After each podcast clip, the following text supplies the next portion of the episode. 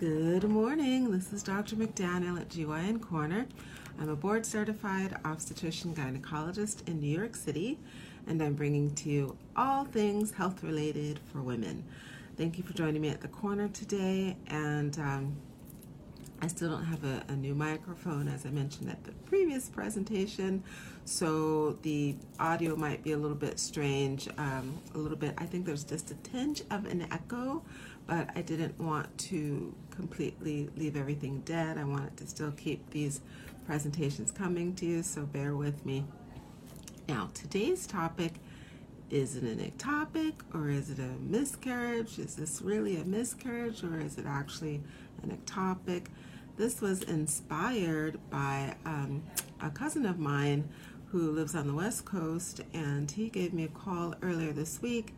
His uh, girlfriend had been told she had a miscarriage, and subsequently she had to return to the emergency room because she had an ectopic. It almost ruptured, and of course, if it ruptures, that could be that's life threatening. It could be the, the end for her because you can hemorrhage into your abdominal pelvic cavity and die. So this was a very, very serious misdiagnosis that she incurred. And I just uh, thought I would, you know, I spoke with him for quite a bit of time, explaining to him how they could have determined the differences. And I just thought it would be a good topic to bring up on my channel today because not everyone has a cousin who's a gynecologist. And uh, if you have the information going into the scenario, you'll know to ask the right questions. So this is, I'm not going to be able to do everything in one presentation. It's going to be at least a two-parter. Um, so I guess first off, when someone is pregnant, we have two types of pregnancy tests that we can obtain. We can obtain a quantitative or we can obtain a qualitative. Now, a qualitative is what the urine pregnancy tests always are. It's just a yay or a nay. Yes, you're pregnant because it's picking up the hormones, human chorionic gonadotropin hormone or HCG that's being spilled in your urine or no, you're not pregnant, there aren't any hormones uh, that the test is picking up. And that's the same scenario for the blood test. The blood test could also be a qualitative. Uh, you can't get a quantitative on the urine because it doesn't give us a, a, number to identify a range. It just is a yay or nay.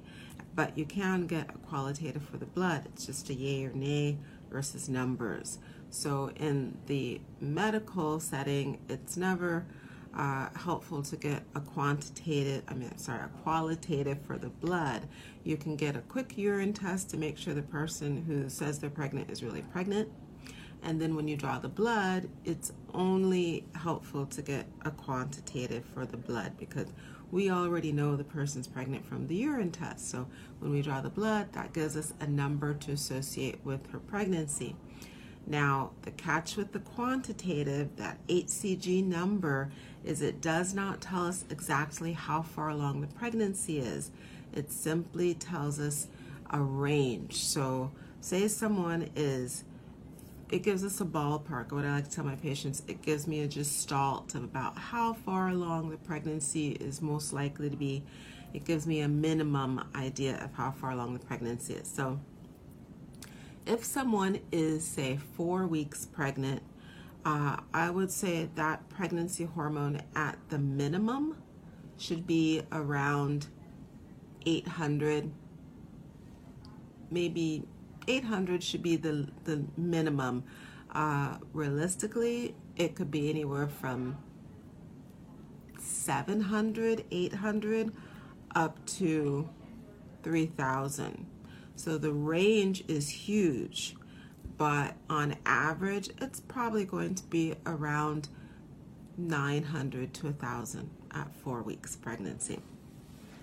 Now, if someone comes in and we do her, um, and we get her information, we do her intake, and based on her last menstrual period, she should be four weeks. If she comes in and the number's only 250, then I'm going to tell her you are pregnant, but there's no way you're four weeks at uh, an HCG of 250. It's 250, 250 international units, so it'll be IUs.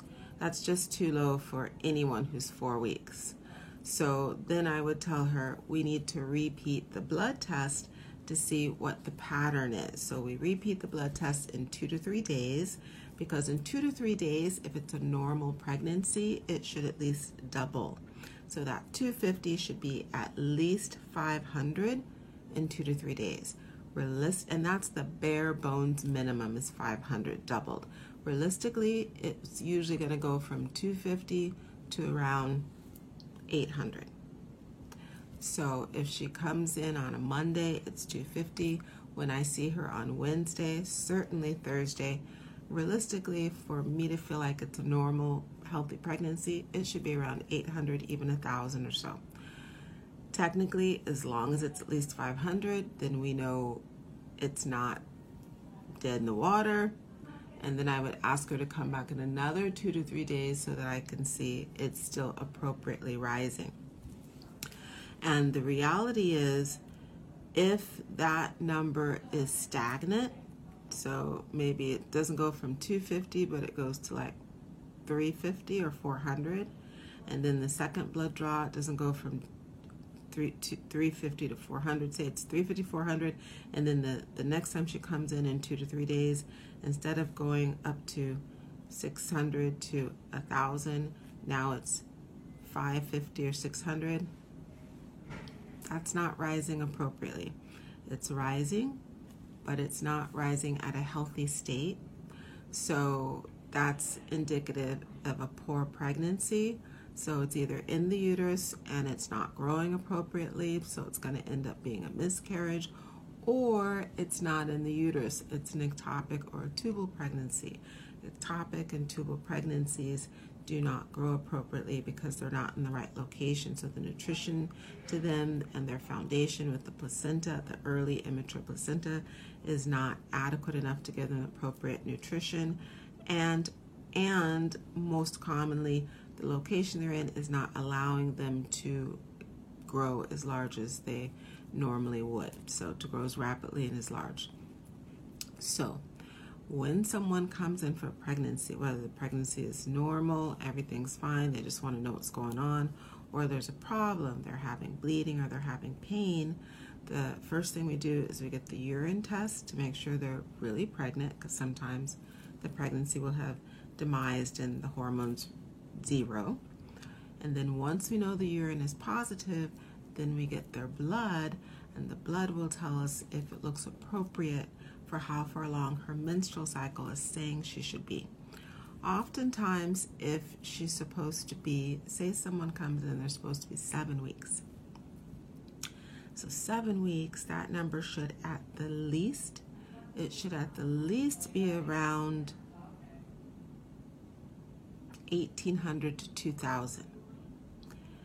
So she comes in, she's seven weeks, we draw the blood, it comes back the next day, and instead of 1800 to 2000, it's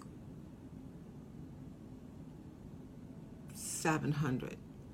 So 700, that looks more like four weeks, maybe, maybe five. So that can happen because sometimes uh, that person will have ovulated a lot later than we assumed they would. So maybe her cycles are pretty much always every four to five weeks. But maybe that month, instead of her cycle coming in four to five weeks, maybe it was really going to come in seven weeks. And everyone ovulates two weeks before their menstrual cycle is going to come. But obviously, you get pregnant before the next menstrual cycle is due. So if she were going to have a late cycle that month because she ovulated later, then she would have gotten pregnant later than we would have assumed she was going to get pregnant based on her last menstrual cycle. So I always get that hormone quantitative number so that I know what I'm dealing with. Am I really dealing with a seven week pregnancy? And when I do the sono, I should see fetus in the gestational sac and I should see a heart beating? Or uh, am I not dealing with a seven week? Am I actually dealing with a four week? And I'm not going to see a pregnancy in the uterus at four weeks. So, this is part one of is it an ectopic or is it a miscarriage? This is part one. I'm going to end it here because I'm trying to keep the presentations to nice bite-sized chunks under 10 minutes. So thank you for joining me at GYN Corner. This is Dr. McDaniel. Please check out the YouTube channel. That's also GYN Corner and our podcast on GYN Corner. We're on all of the potential platforms you can think of. Uh, we're on every single platform for podcasts. Just search for GYN Corner. And please hit your like buttons, your subscribe buttons, and your follow buttons if you enjoy the content that I'm presenting. Please join me next week for or the next presentation uh, for is it an ectopic or is it a miscarriage? Have a great rest of your day. Bye.